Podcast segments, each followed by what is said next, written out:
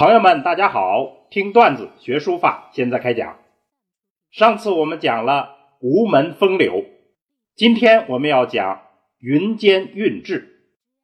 云间是个地名，就是今天上海市的松江县的古称。明代的松江前期有二沈的台歌体沈度、沈灿，他们活跃于宫廷。中期。有张弼、陆深，也是名重当时。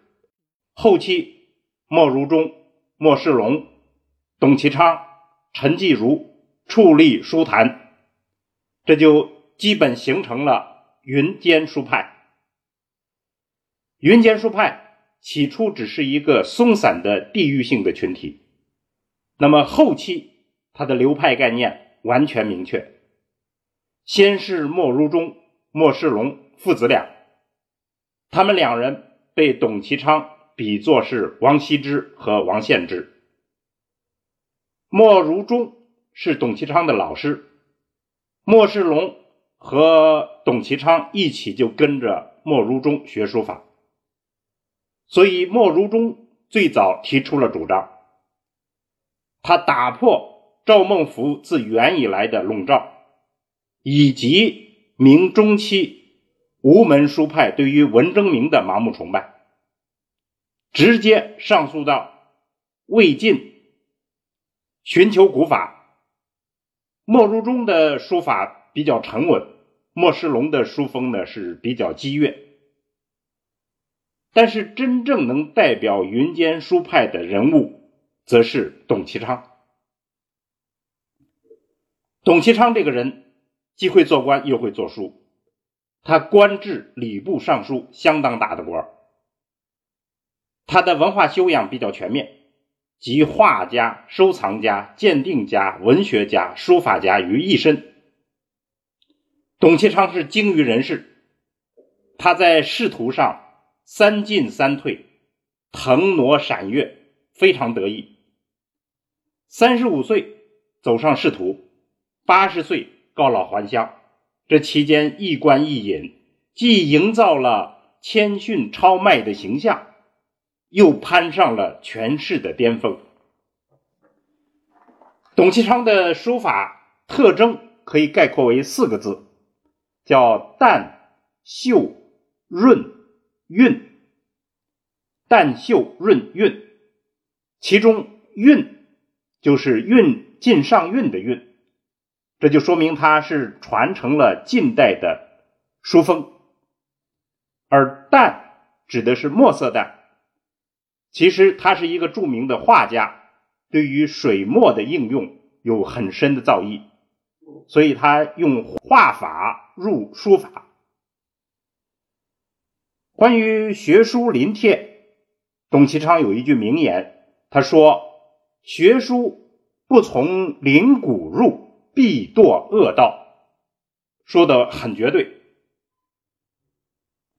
他认为临古就是要不遗余力的挖掘古人用笔的技巧和结构的规律，精心临习以求相似，就是要学得很像。那么一般都提倡初学者习古人书，必先专精一家。这样的说法，而董其昌则不然，他一开始就转译多师，最初学书三年，他就换了数个书家和数个字帖，这是他个人的一种特殊做法。也正是因为他转译多师，所以他的书法就综合了晋、唐、宋、元各家的风格，而又自成一体。他的书风可以描述为飘逸空灵、风华自足。我们从他个体的代表书法来看，他的笔画圆劲秀逸、平淡古朴，他用笔非常精到，保持正风，少有烟笔、拙质之笔。还可以看到的是，他在章法上。字与字、行与行之间分分行布局，疏朗匀称，力追古法。他的用墨更是非常讲究，枯湿浓淡尽得其妙。所以可以说，董其昌是集古法之大成，他六体八法无所不精。董其昌信佛，这是他的一个重重要特色。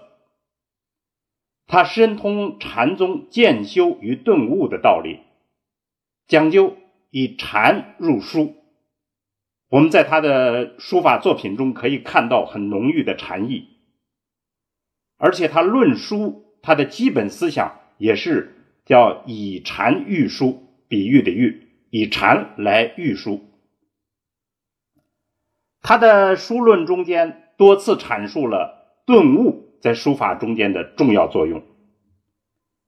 其实，董其昌的人生，不论是为官还是做书，都是在应用禅宗的思想，这是他的法宝，也是我们可以借鉴的地方。在历代书法研究体悟中，董其昌在书法史上第一次提出了一个思想，说是晋人书取韵。唐人书取法，宋人书取义，这样一种书法的史观，这就成为了书法史上的一个重要的理论。以后又经过冯班、梁燕等等人的演绎，影响深远。我们这样一个书法段子里面，也采取了基本思想，就是从董其昌这种思想而来的这样一个理论。云间书派的概念其实是针对无门书派而起的，与无门书派抗衡的主力就是董其昌。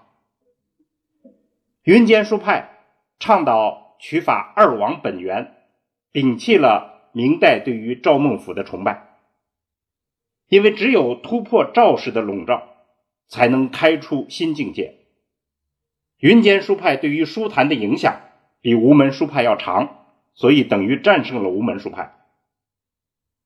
云间书派，它以韵制见长，其中一个细节值得一提的就是，它在具体表现形式上以立轴的格式来表现，将连绵草书在立轴中尽情发挥，这是他们的一个创新。